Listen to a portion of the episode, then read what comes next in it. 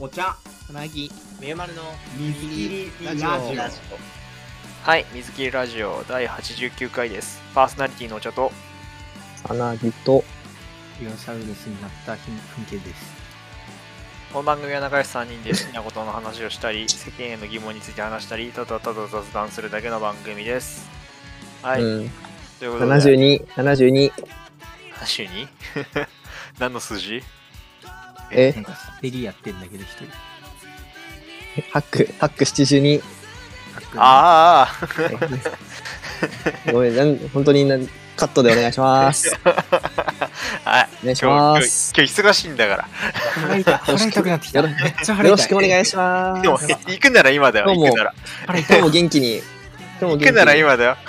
はい元気です。はい元気です。とりあえずやるわ。とりあえずやるわ。はいはいはい、はい、ということで、えっと、今回は、えー皆さんお待ちかね、えー年末のね、一大行事、えー、医局サミット2022を、えーやっていくので、時間もないので、早速、えー今週も始めていきましょう。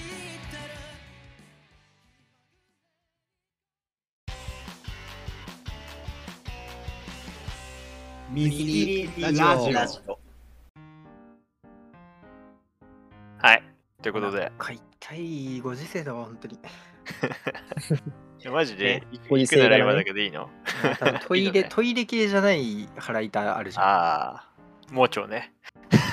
盲腸かこれが。で。イグザンプルがちょっとこう唐突すぎる でかいよ絶対人気ないよ医者だったら。医者だったら人気ないマジで。何の写真も撮らずに、もうちょだね。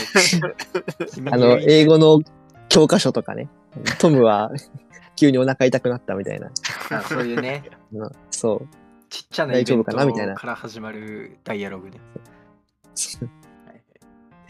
はいはい、だから時間ないっつってんのに。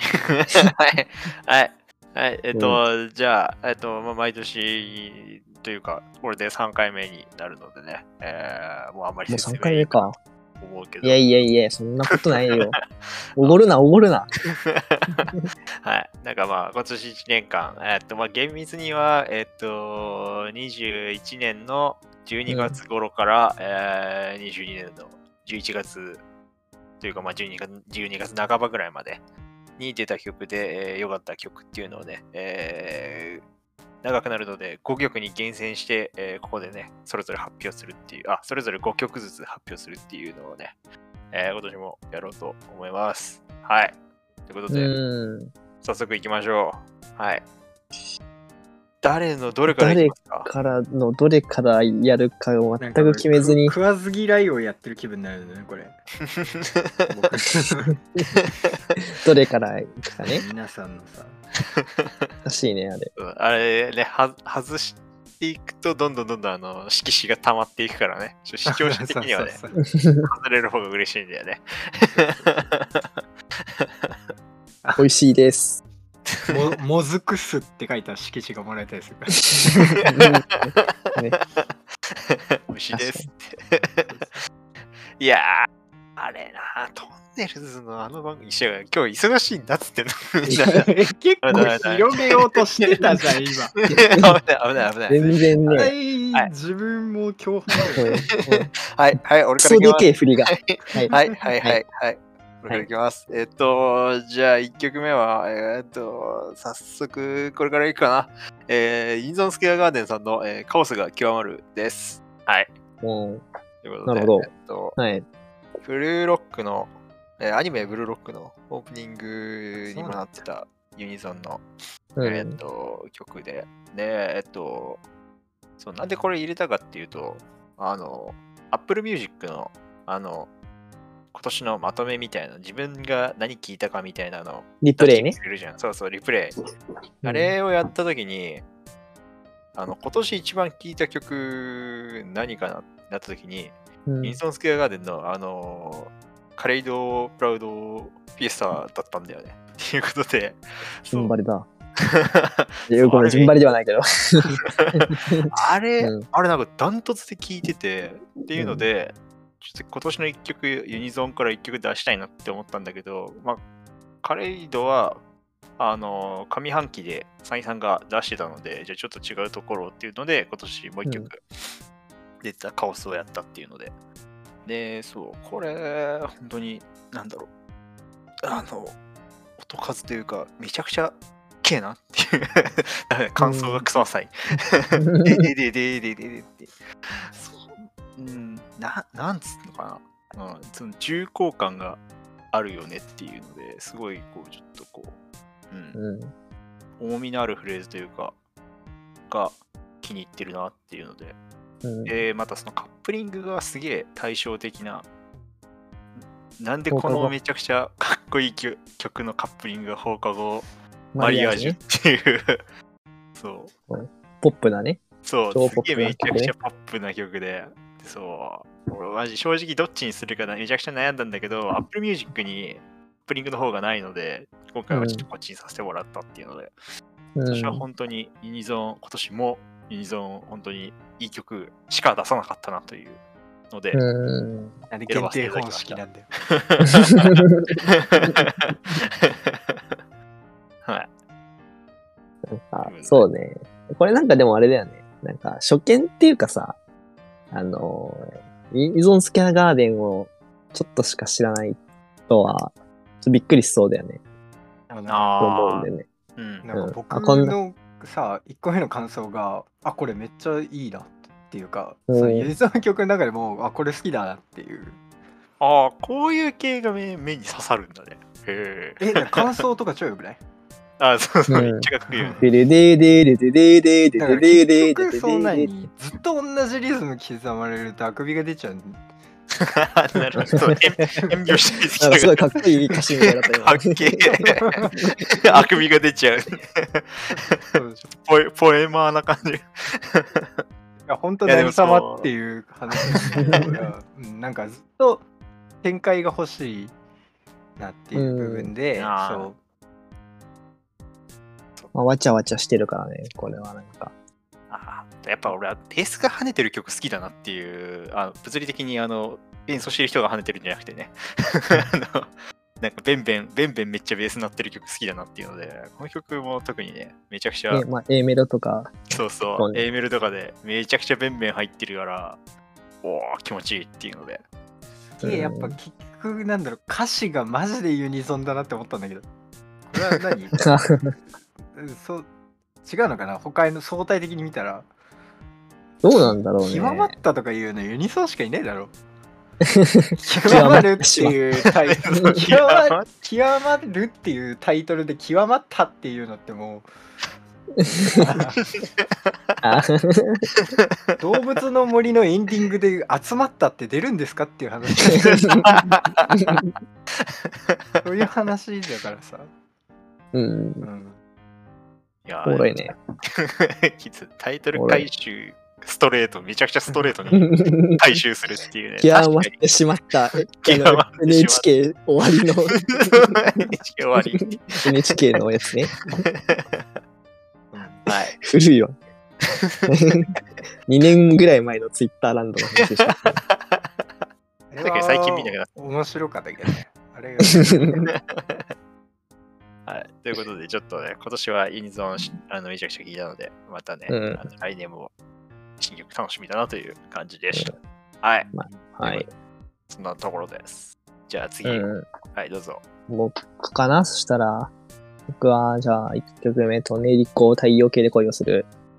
ですね。まあ、これはなんか、なんだろうな、結構迷って、まあ、今年なんか、なんだろうな、個人的にすごい、こう、音楽、まあ、バンドかな？インディーズバンドをちょこちょこなんか、割と幅広く聴く機会がありまして、機会があったっていうか、まあ、暇だから聴いてたんだけど、まあ、それのなんか、一個の、まあ、今年のインディーズバンド枠みたいな感じで一個、まあ、あげようかなと思ってこれをあげて、まあ、なんでこれを一個、じゃああげたかっていうと、まあ、なんか、ちょこちょこね、インディーズバンド聞いて、まあ、ツイッターとかに、ナウプレイ、これ、いいわ、みたいな感じで載せてた時に、なんかツイッターのフォロワーの人からなんか一番受けが良かったのがこの曲ってこのバンドだったから、まあ一旦これにしてみようかなっていうのがまあ一個理由があって、では、まあなんつうんだろうな。すごいこの人たち、まあ、若い、若いって、まあもう歌詞とかさ、なんかもう、なん声もだけど、もう若いのよ。なんかもう、チョイスの、言葉のチョイスとかがさ、なんかドロップするとかさ、なんていうの、あの、ゲーム感覚でなんかその、物がドロップするとか、そういうドロップとかさ、なんか、なんて言うんだろうな。あと、太陽系で声をするっていう、なんか、いかにもみたいな 言葉のチョイス で、すごい若さが目立つんだけど、でもなんかね、僕一個思ったのは、そのなんか、欲しい時に、欲しい決めが来るんだよね。あの、特徴的にこう、だ、だっていうのがさ、か随所に入るんだけど、なんかそれがなんか、あここ来そうと思った時に来るっていうのがなんか気持ちよくて、なんかその、僕、これ確か聞いてたのが会社のね、なんかあの、昼休みにエレベーター乗ってる時に聞いてたんだけどね、なんかこうエレベーターで降りながらこう聞いてる時にこう決めで、ここ決めくんだろうと思った時に、だ、だって来て、ウェイってなってた一人で、エレベーターの中 覚えてるんだけど。あと、まあ、とか、特徴的にはやっぱサビの後半、後半で歌ってる時にこうちょっとこう加速する感じとか、あと、なんだろうな。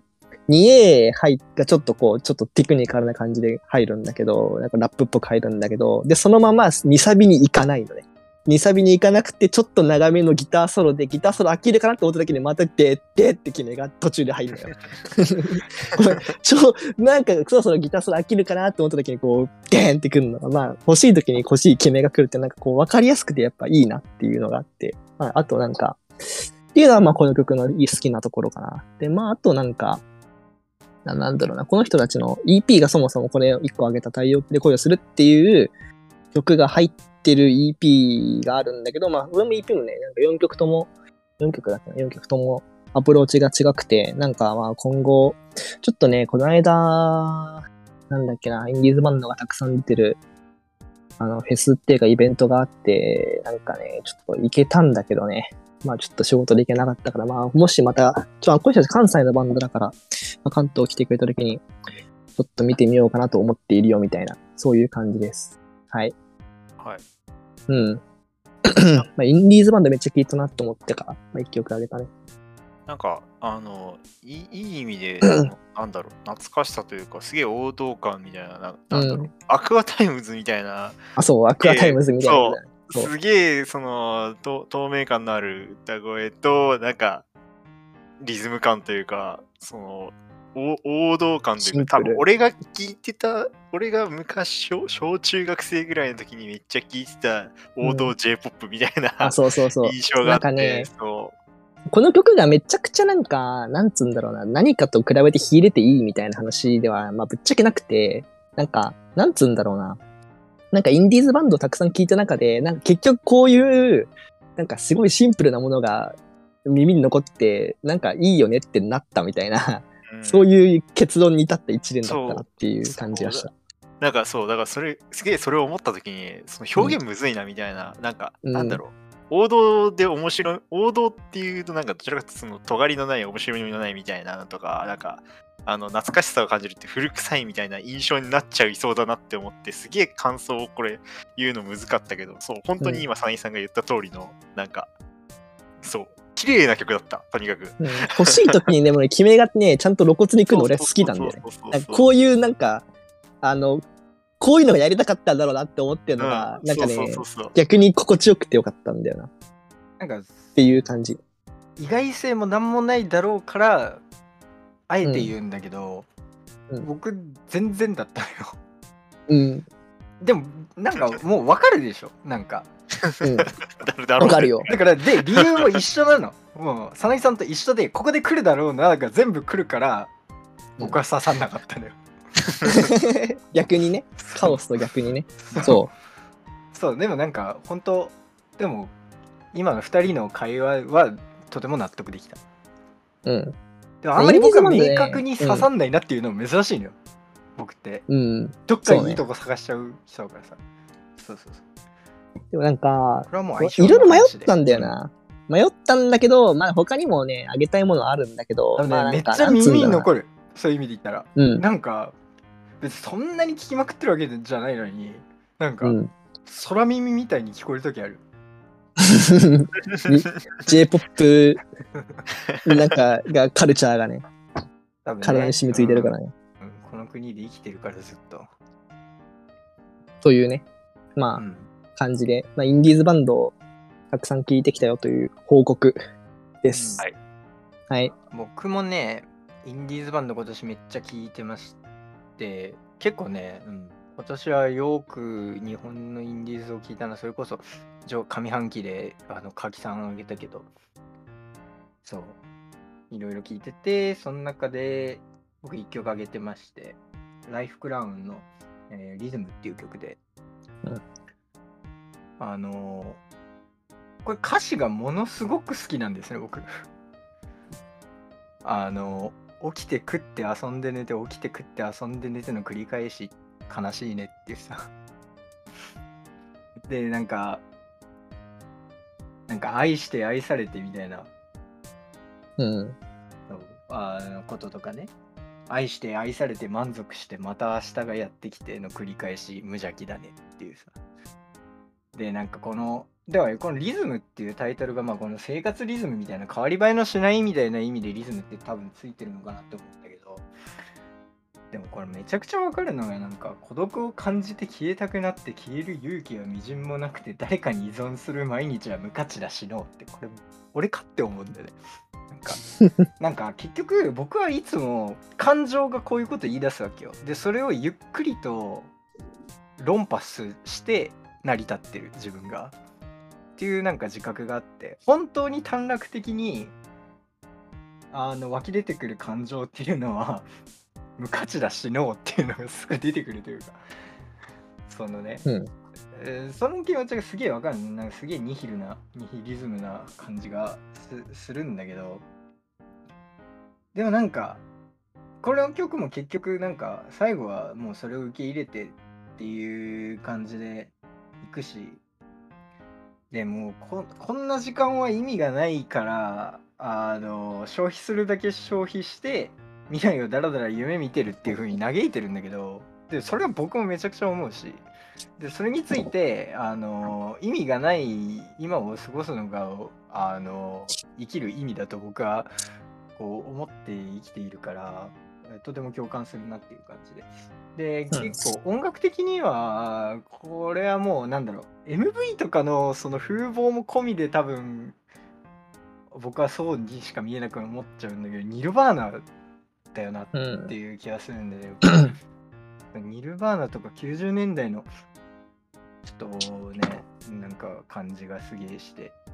でもやっぱりニルバーナかな？なんかねそのボーカルの人ギターボーカルの人が着てるのがなんなんウェットかなんかの MV があのなんかトレーナーみたいなのにでギター弾いててっていうのでなんかすげえカート小判味があって。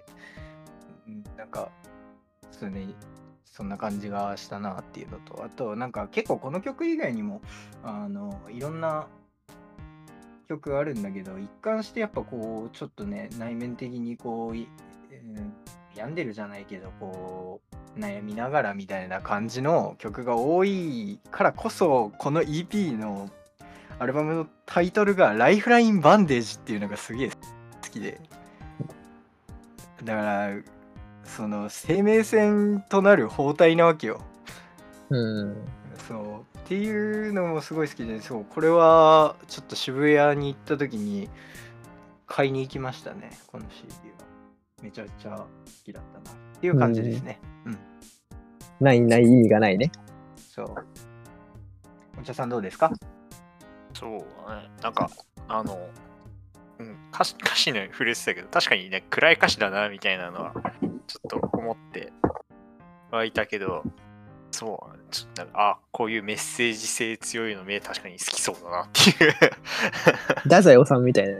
そうそうそう。し死に際の太宰治みたいな。そ否定がめっちゃ多いみたいなさ。あ違ったっけ？だっけ？別にダブルだっけ？そうね、うんだからその自己自己否定とそれでも結局笑ってダラダラ生きてるんだよなっていうそのなんだろう現状だからそれに対して現状を強く変更しようとするなんか勢いすら自分の中にないっていうところでの葛藤な気がするんでう。まあ、うんでもそう、でもなんか、誰しも感じそうというか、共感性がめちゃくちゃ高そうななな感じはするよねっていうか、そうっていうので、感じかな。あもう初めて聞いた時からもうビビッときた曲でしたね。うん。なんかね、サビ、残るね。なんか、ゆっくりだけど。うん。で、えやっぱはいり叙情的なそうね音。だしね。うん。うん。こういうの好きだからな、普通に。うんそんな感じですかね。はい。じゃあ、次、2巡目。うん。2巡目、どうしようかな。えっ、と、エルレガーデンで、えーストロベリー、あ、これ読み方なんだっけな。ま、えー、マル、マルマルガリータじゃない。マルガリータ なマルなんか、ピザっぽい名前だったって思ったんだけど。いや、そのままでしょ。マルガリータ。はい。なんか、あれらしいね。えっ、と、普通にカクカクテルみたいな。うん。名前らしいね、マルガリータ。はい。っていうので、はい。エルレガーデンの曲です。はい、なんか、前、エルレ好きみたいな話はしたような、してないような。兄貴がどうのみたいな話してた気がするけど、こ そうそうあこでしてたから覚えてないな。あそれか。なんかそのえ話はなんか覚えてんな。うん。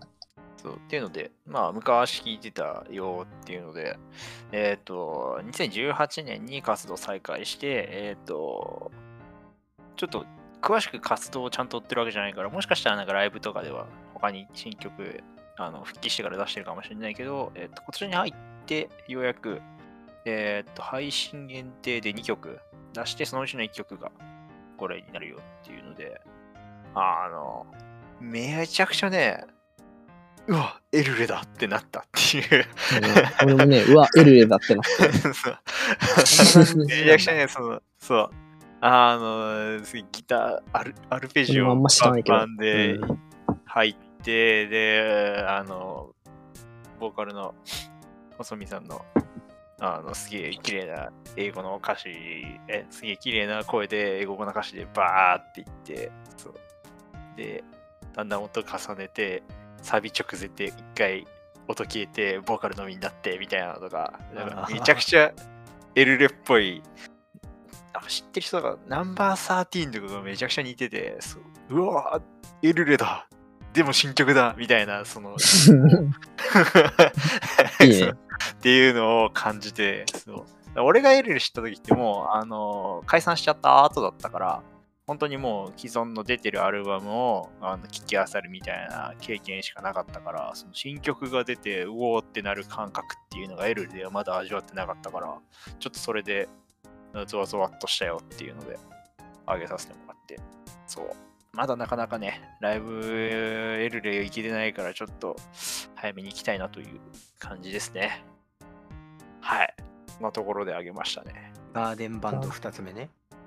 ガーデンバンドね。そう、ガーデンパンドです。ガーデン、ガーデニング好きおじさんね。俺、ちょっとこの後庭庭も、オタクね。庭この後もなんとかガーデン出さなきゃいけなくなってきた。なんなんだろなんだろサベージガーデンとか。う。ダメだ、知らねえわ、もう。はい。という感じでした。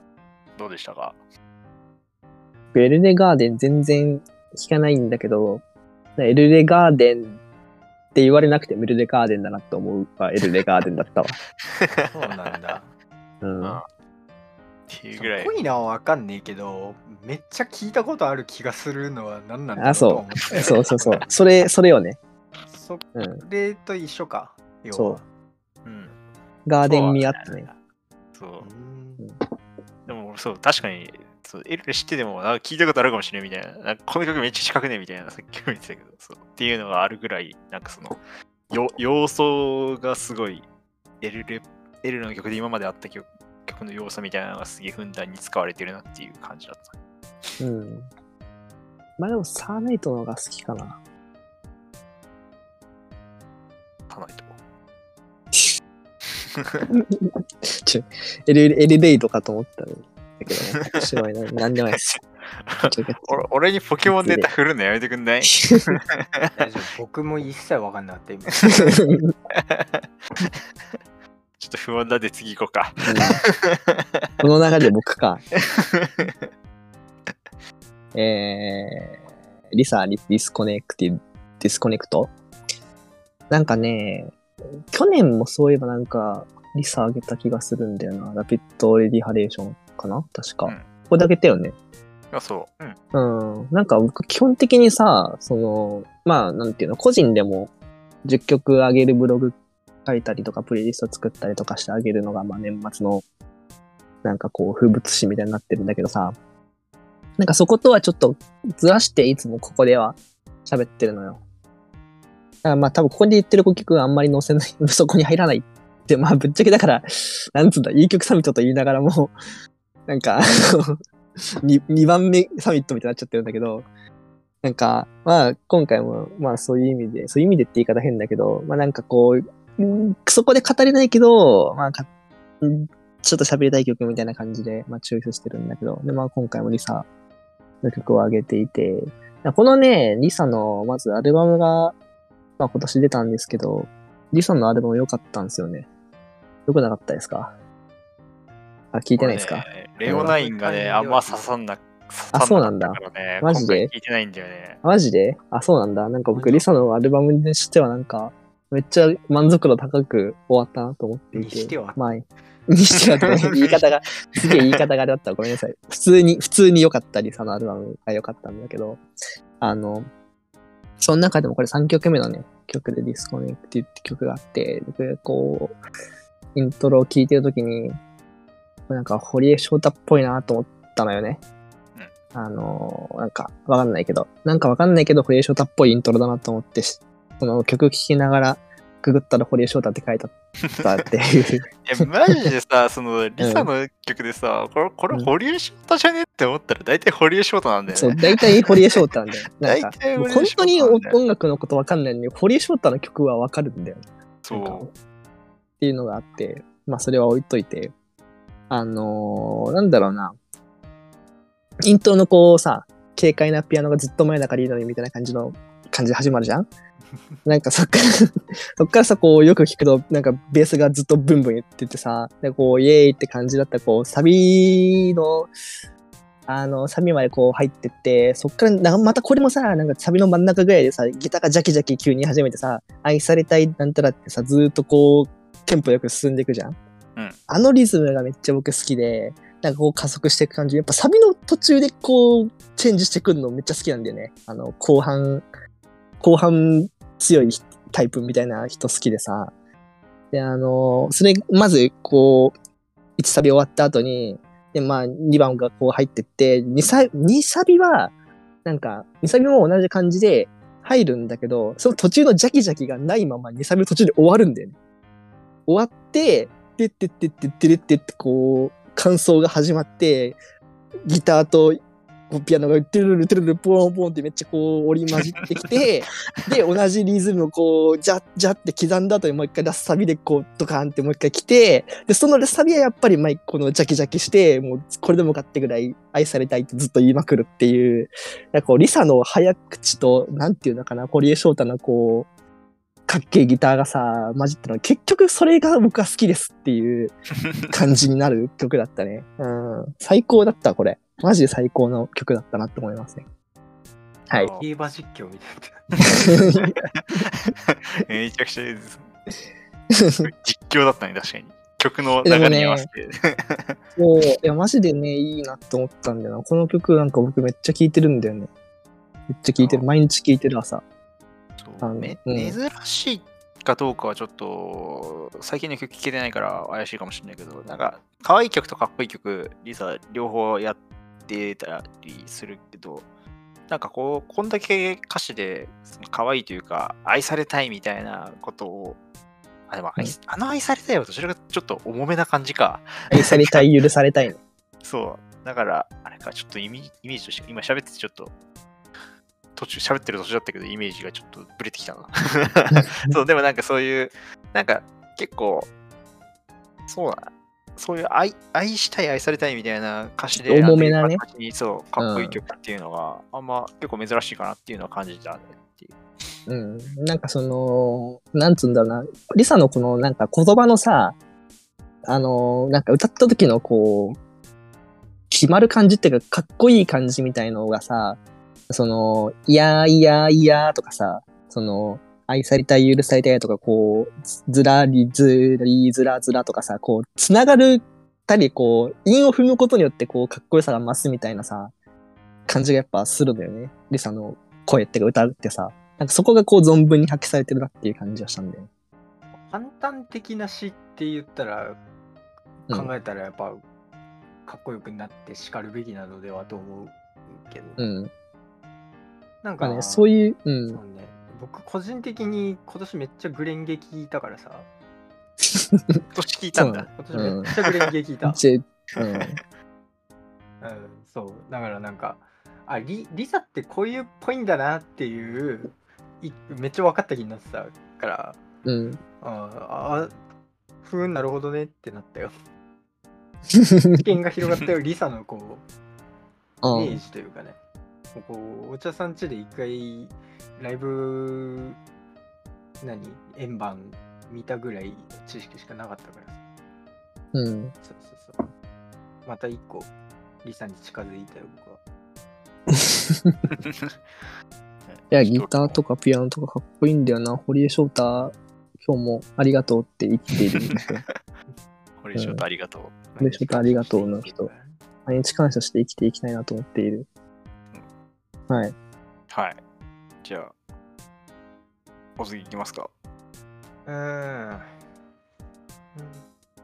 あ、じゃあ、ギラバンドの8ファイバースっていう曲をあげまして、まあ、ギラバンド、元ガールバンドっていうバンドなんだけど、あの、アイルランドのダブリンのポストパンクバンドなんですけど、今回新しくモストノーマルというね、あの、アルバムを出しまして、それの、まあ、2曲目、8ファイバーズこれ初めて聞いた時僕はもうなんかすげえニヤニヤしてしまってですね。すごいすげえ曲だと思って。あの、うん。この曲まあ英語で歌ってるんですけどずっとずっと何でもないことを言ってるんですよ。あの I spent all my money あの The shit clothes っていう。あの私は金を全て使い切ったクソみたいな服にっていうことをずーっと言ってるんですよねうん。あ、そういう歌詞だったんだ。シックローズ、シックローズね。クロスですか？で、I went どこどこ、I went どこどこってこう、海外のチェーン店の名前を言うの、多分日本で言ったらイオンとか、多分ね、あの、そのなんかサミットとかそんな感じなんだろうな、わかんない。多分ね、か日本中各で多分そんな感じのとこを羅列してって、どこどこ行った、どこどこ行った、で、金全部使い切ってなくなったっていう。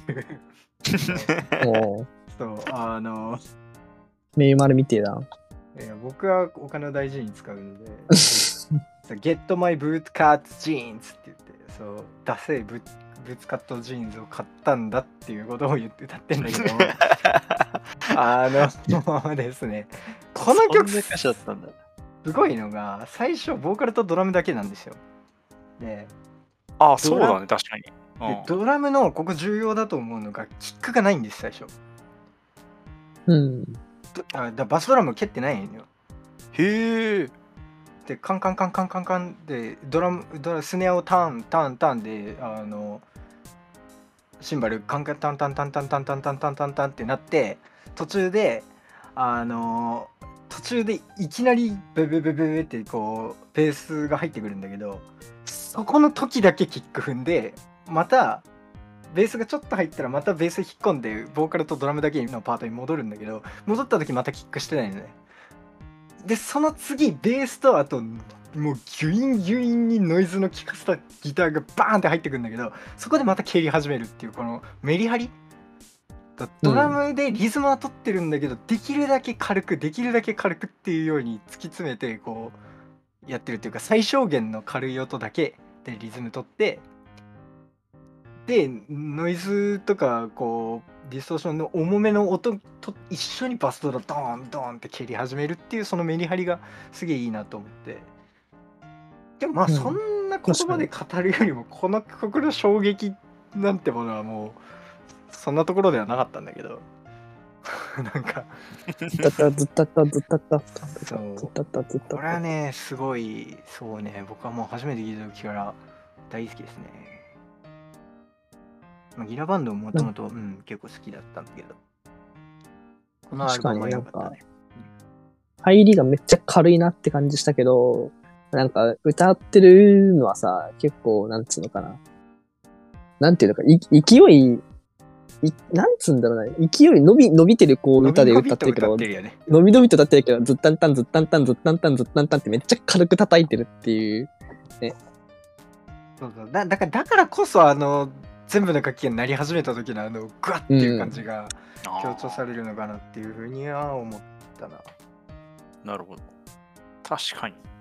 そう、なんか、ななんだろう、その、あっさり具合の割に衝撃があったなっていう、その感覚だけはあったんだけど、そういう、なんだろう、からくりというか、そのリズムがすげえ単調で軽いけど、あの、一気に行くところだけガツンと楽器合わせてみたいな感じになってたってこと。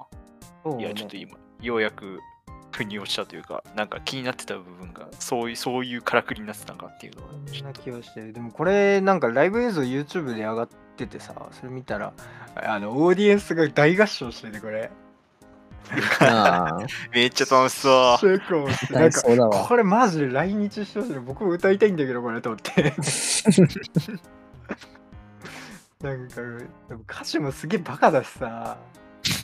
バカっつうねネジ飛んでる感じがすげえあー好きなんでそう。なんか本当なんか軽いバカっていうかどうでもいいバカっていうかうん。そうそうそうそれがすげえ好き。いやーそうこれぐらい意味わかんない、意味わかんないって言ったらあれだけど、なんかね、あの、内容のない曲の方が意外と楽しかったりするよね。なんかうん全然、うん、やっぱなんか、学力の低くないバカって感じだよな。あーそうセンスのあるバカって。だからこのだからそれこそここに出てくるチェーン店 I went to spa とか I went to Easons とか JC's とかそういう店名が出てくるんだけどその店名がねなんかこう肌なじみあればよりなんかにやつけるんだろうなっていうふうには思そううそうそうそうそう。なんかね、近所にあったらね GU みたいな、なんかそなんかジャスコ行ってみたいなとかさ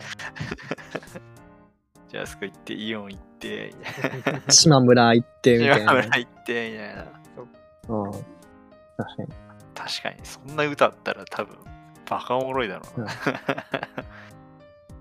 こんな感じですかねはい。うん。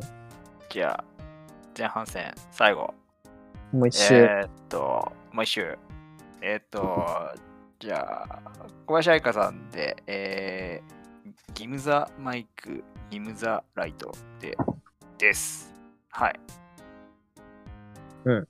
えーっとね、この曲はもう本当に最近出て、12月の7日発売の、えーっと、EP、CGG っていう、えー EP の中の1曲で、で、この曲だけ作詞にあの音楽プロデューサーの田代さんが関わってないんだよね。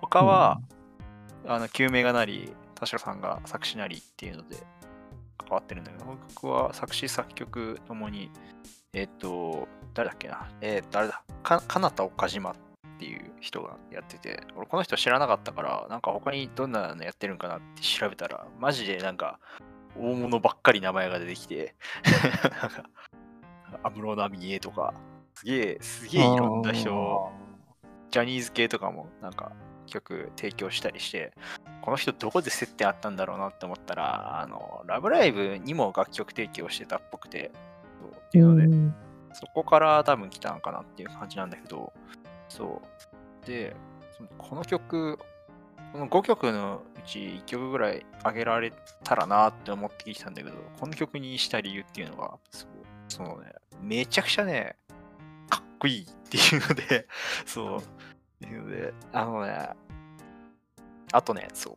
感想としてちょっとね、いいい表現がね、思いつかなかったんだけど、あの、なんだろう、ちょっとこう、な、なに、大人なエロスを感じるすげえ歌い方をしてるっていうので、ちょっとすげえリサリサっぽいなみたいな。リサもそういう、なんだろう。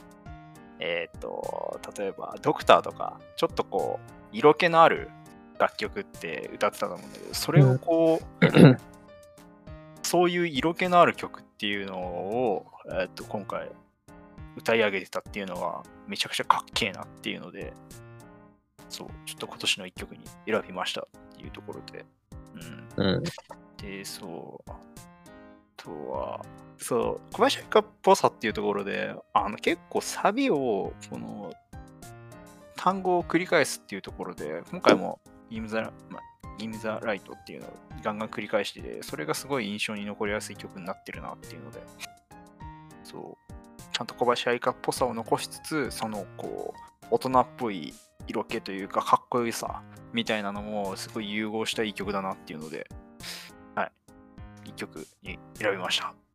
はい、まあという感じです、ね。先に浮かんだのは倖田來未だけどね。ああ、そうねで。も、モ確かにロじゃない？なんか。うん。倖田來未にも提供した気がするな、なんかその、別にね、倖田來未そんなに聞いてはないんだけど、その、そう、ね通ってはないんだけど、僕は。あの、エロかっこいいみたいな、確かに大イメージみたいな人歌だもんねい方もそうだし、曲もなんかぽいんじゃないかな。わかんない。うん引っ張られそう歌い方に引っ張られてる可能性はないわけではないんだけど、なんかんトータルしてね、すげえ倖田來未っぽいなって思ったんだよな。うん。なんか、女性声優楽曲って感じじゃない、いいんだよ。なんか J-POP の、そう。なんか、なんか女優とか芸能人がなんか歌ってそうな感じって言ったらいいのかな。まあなんか普通に女性アーティストが歌ってそうな感じだなーって、まず第一印象思ったら。普通に、アニ、アニソンっぽく、アニソンっていうかまあ女性声優が歌う感じじゃないっていうかさ、いい意味でね。うん。そうっていうので、だからマジで、その、小林愛がこんな曲歌えるんだったら、マジでもっと跳ねていいだろっていう風にすげえ思ったっていうので、そう。いやーでもなんかそれって相対的な話なんじゃないかなと思うんだよね。なんか、で他の曲と比べて、この曲がどれだけ異質なのかっていうところで、うん。なんか変わってこない。あー、まあーなるほどね。そのこ要は多分その兼ね合いになって企画というか、どここのグループに属しているからこそ際立って見えるかっていう。あとそのやっぱこうファンが好きな曲調っていうのがあるだろうからさ。うん、うん。なるほど。なんか何もこの曲以外がもうほんとうん田村ゆかりみたいな曲なのに、これだけこれだったら噛み合わないわけよ。極端なこと言えばね。風邪ひくね。そうそうそう、風邪ひくよ。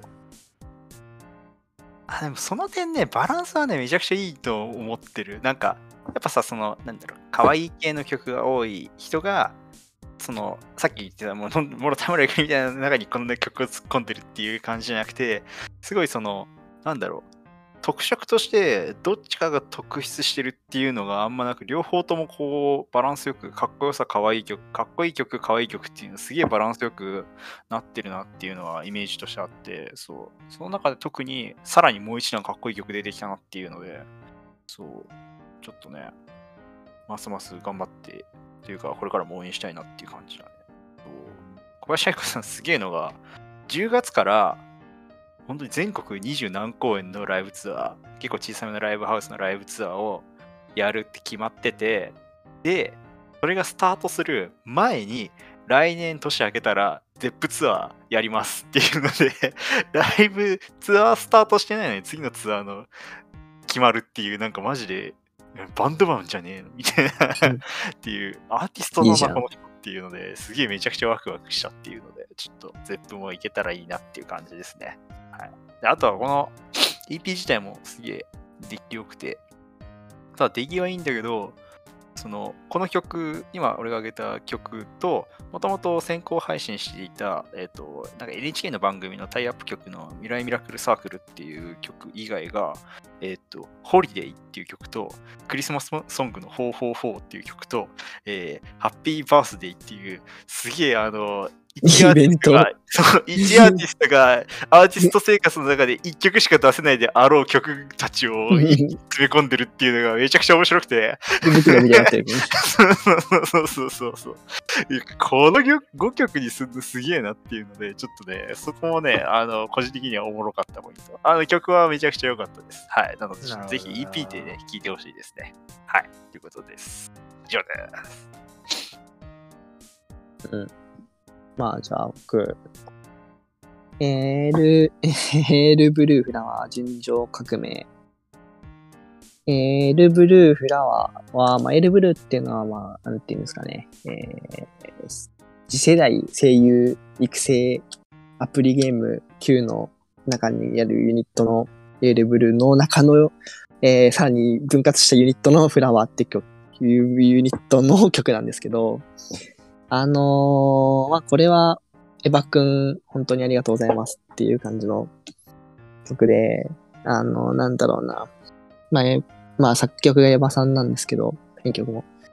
こう、すごいと、いつもの、こう、僕がエヴァさんの曲を聴くときの、なんかこう、ギター、得意な感じのギターと手数の多いドラムと、そこのないところ合間に入るシンセっぽいのがキラキラ光ってるみたいな、こう、とにかくこう音がね、いつもずっとこう、鳴りやまないっていうか、いろいろこう、いろんなところで主張が激しくいいのが聞こえてくるみたいのが、まあ、といつも特徴的だなっていうふうに思ってるんだけど、まあ今回もそれがなんかすごい出てる、いい感じのかっこいいロックな曲だなと思っていて、まあこのエールブルーのフラワーっていう、フラワーっていうユニットは、まあどちらかっていうと結構おとなしめ、おとなしめまあ、そのかっこいいロックテイストの曲ってあんまなかったんだけど、今回この Q っていうコンテンツがまあ終わっちゃうよというか、まあ、なくなっちゃう、停止しちゃうよみたいな感じなんだけど、まあ、最後に来る曲がこういう、そバッチバチにかっこいい曲っていうのも、まあ、ちょっとこう、なんていうんだろうな、おおと思うところでは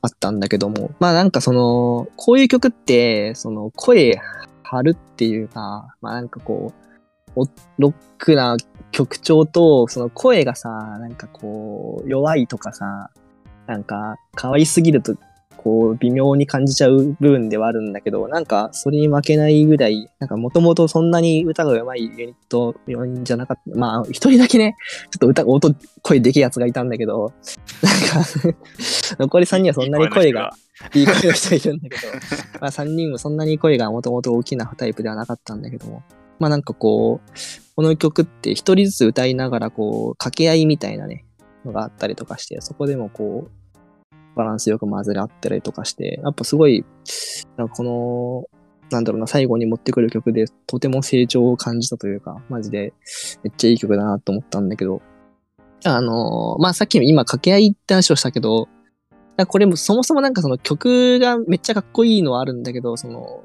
歌の、なんつうんだろうな、その歌い、歌の入り方がさ、こう、全部こうリズムが食い気味で、ほぼほぼこう歌がはじ、歌いの入りがあってさ、それがこうどんどん、なんつうのかな、あの、全部そうなんだよね。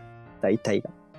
あの、なんて言えばいいんだろうな。こうこう専用の言葉、専門の言葉がわかんないんだけどさ、音が鳴る前に声が入ってるみたいな、そういう感じの歌い方なんだけど、なんかそれがなんかずーっと入ってて、それが4人のこうさ、1人ずつ歌ったりとか、まあ全員で歌ったりとかもするんだけど、それがなんかこう、推進力って言ったらいいのかな、があるっていうか、疾走感があるというか、まあそういうのを生み出してるのかなとかって思ったりもするし、まあ、最後のこう、ララライララライが僕はめっちゃ好きなんだけど、あのーララライが好きです。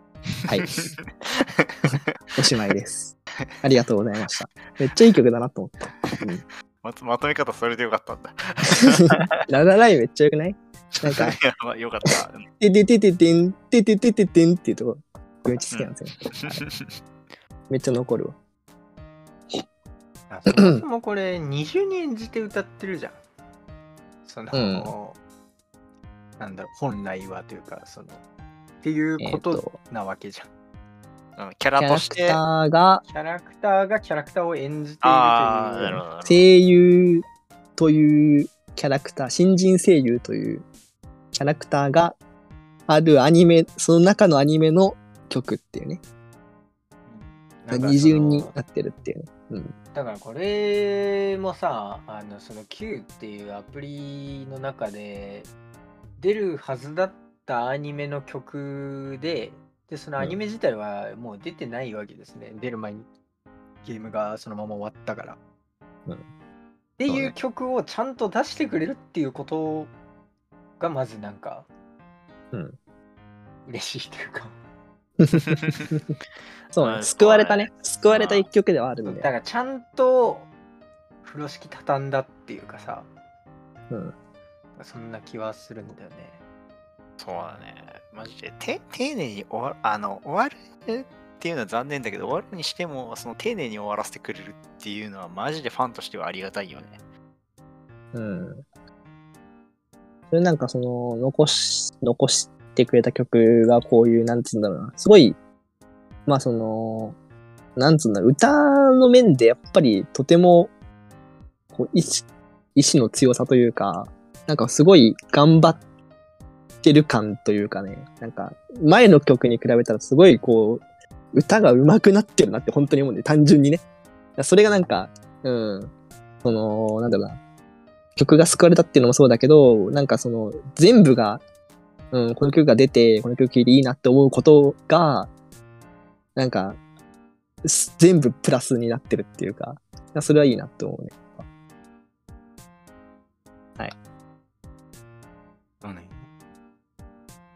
めっちゃかっこいいんだよな、この曲。なんか、うん和風、なんかそのアニメ自体が、なんかちょっと、ちょっと和風な感じなんだよね。そのコンセプトが。あ、そうで、なんんか、そうそうそうそう。で、なんか曲もね、えーなんかイイメージ引っ張れてるのかわかんないけど、なんかちょっと和風ロック的な感じの感覚になるんだよな。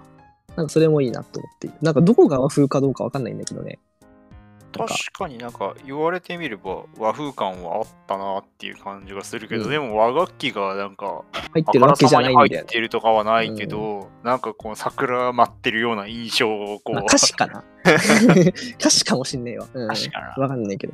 そう。そあそう。あとはそう歌うのむずいだろうなっていうのはちょっと思ったりそのさっき参院さんが言ってたようにあの音が入る前にスタートっていう感じで、うん食い気味に行くっていう風になると結構その入るタイミングみたいなのめちゃむずいだろうなって思ってたからっう。うん。ていうのもなんか成長一個成長なのかなみたいなちょっと思ったねずーっとそうなのよ。ずーっと、ずーっと食い気味に歌ってるのも。せっかちなのかなと思う。間違えちゃった全員、全員音ずれてんのかなみたいな。そんなことないんだけど。うん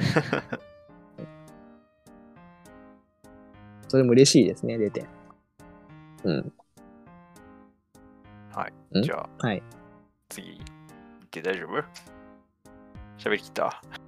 うん？ああ、うんはいはい。はいありがとうございます。ララライが好きです。あ じゃあめ前半最後 Hudson Mohawke、Cry Sugar の Intentions です。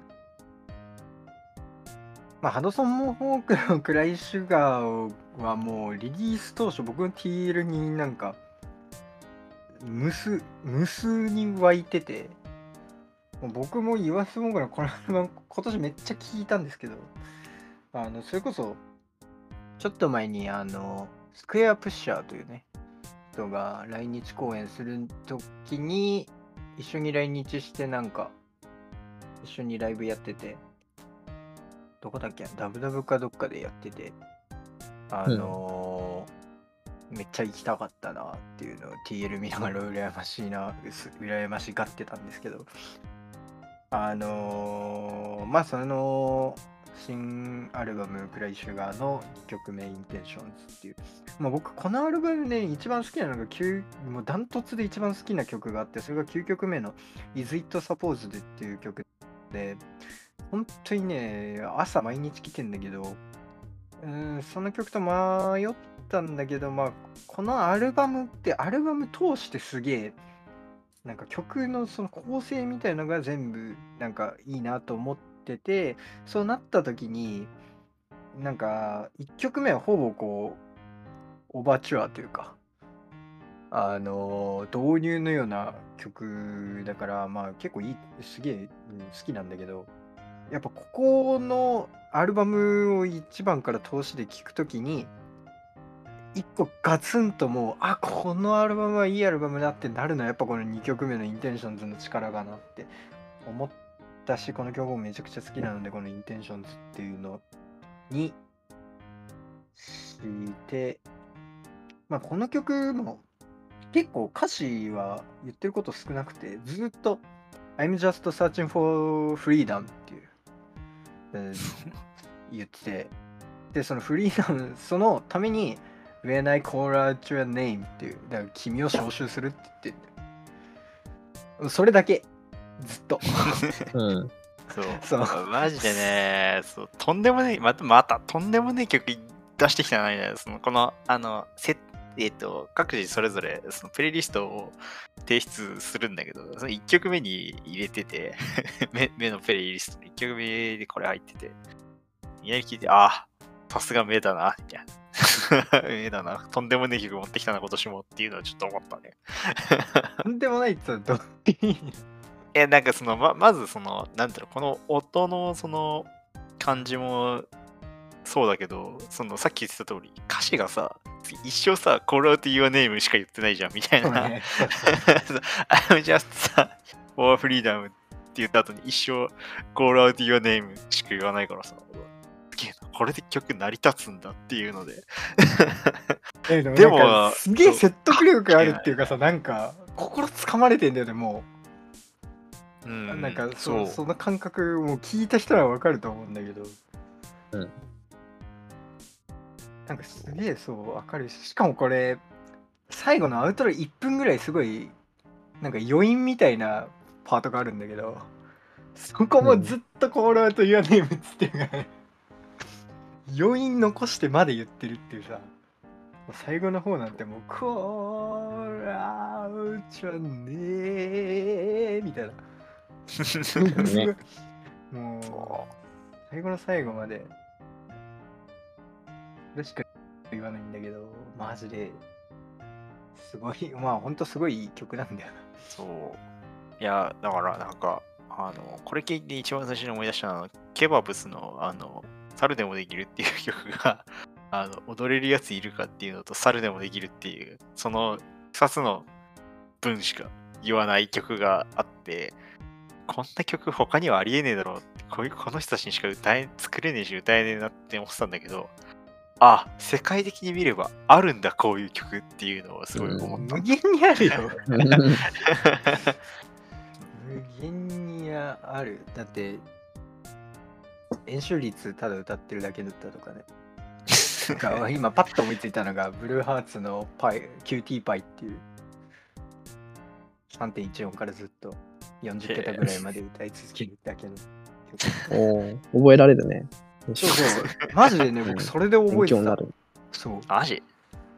別に急14以降以降いらないんだけどさ。そう。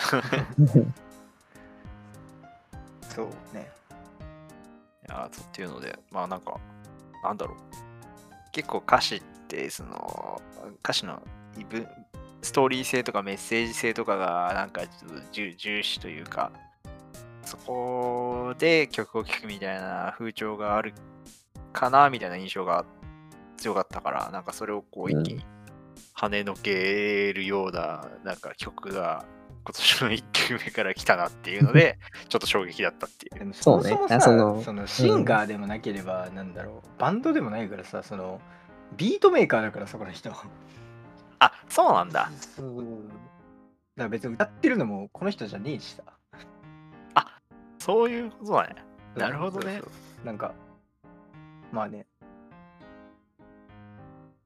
なんかサンプリングしてぐちゃぐちゃにいじったりとかいやりまくれるわけじゃんうん。うん。あ、僕の父ちゃんの曲も、なんか YouTube に上がってる曲で、あの、お願いだから死なないでっていうフレーズをずっとループしてる曲ある。めっちゃ生き、生き、生き、生き、なんていうの？生きるサポートマン。あいや違う、なんかもっとなんか、ハンターみたいな、すげえ迫真の。目目目の友達の女の子流した曲？あ、そうそうそうそう。YouTube でね、一番なんかちゃんとした音源なんだよね、あれ一番ちゃんとした音源で人がなくておかしい。なんかライブセッションとかいろいろあるじゃん。その中で音源として綺麗なのがそれだから。そういうことかそうそうそう。あのなんかまあ MV じゃないけど、そのちゃんちゃんとしたその収録音源みたいなやつってこと？うん、なんかそう、ちゃんと聞きやすいのがそれだったから。そうそうそう余談でした。そんな感じ。うんっ。ていうので、まあ結構衝撃的な1曲目でした、僕的には。はい。うん、なんかこれあれだもんね、そのプレイリスト的には1曲目に上げてたもんね。メイルは。そうね。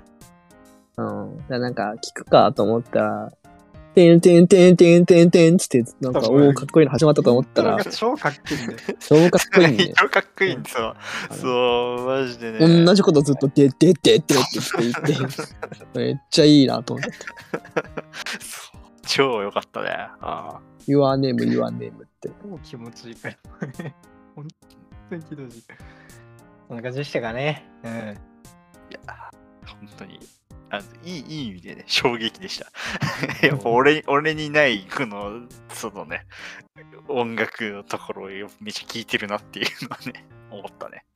はい。ワープレコーズっていうね、イギリスの有名なレベルで。あ、そうなんだ。うん。だから、前あげたさ、ゆあの MV 界であげたバトルスとかが同じレベルなんだけど。うんへえ。そうそうそう。ワープの、ね、そう、人なんで。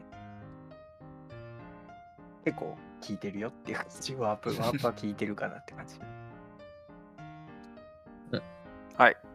ということで、えー今回はお時間なので、えーこの辺で、えーありがとうございました。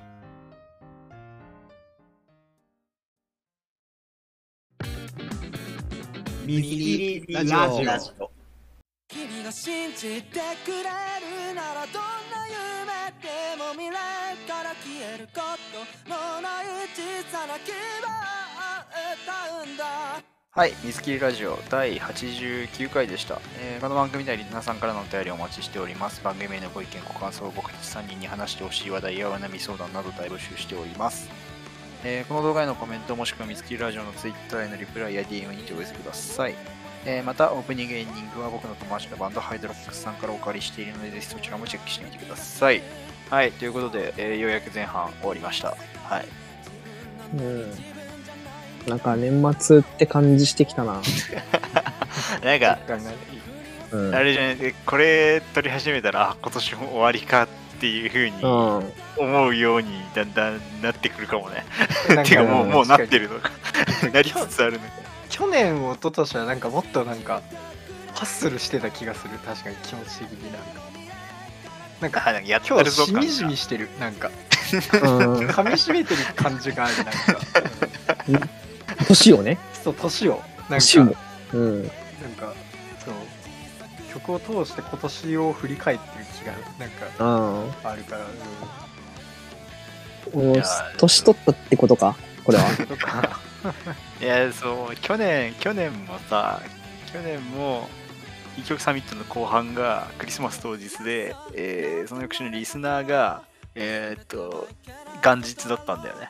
誤解が今年はねそう、公開するのが、今年はね、あのクリスマスイブに後編が上がって、えーっと、お大晦日31日に リスナーが。上がるっていうので、そうあ予定ではカね、ウントダウン。俺が俺が頑張ってちゃんと編集すればっていうので、そうなんかカウントダウンする？一緒にプレミア公開にして、プレミア公開にする？うん 全員で見る？カウントダウン。ならそこで紹介されてる曲を聴いて越した方がまだいい。確かに、それはそう。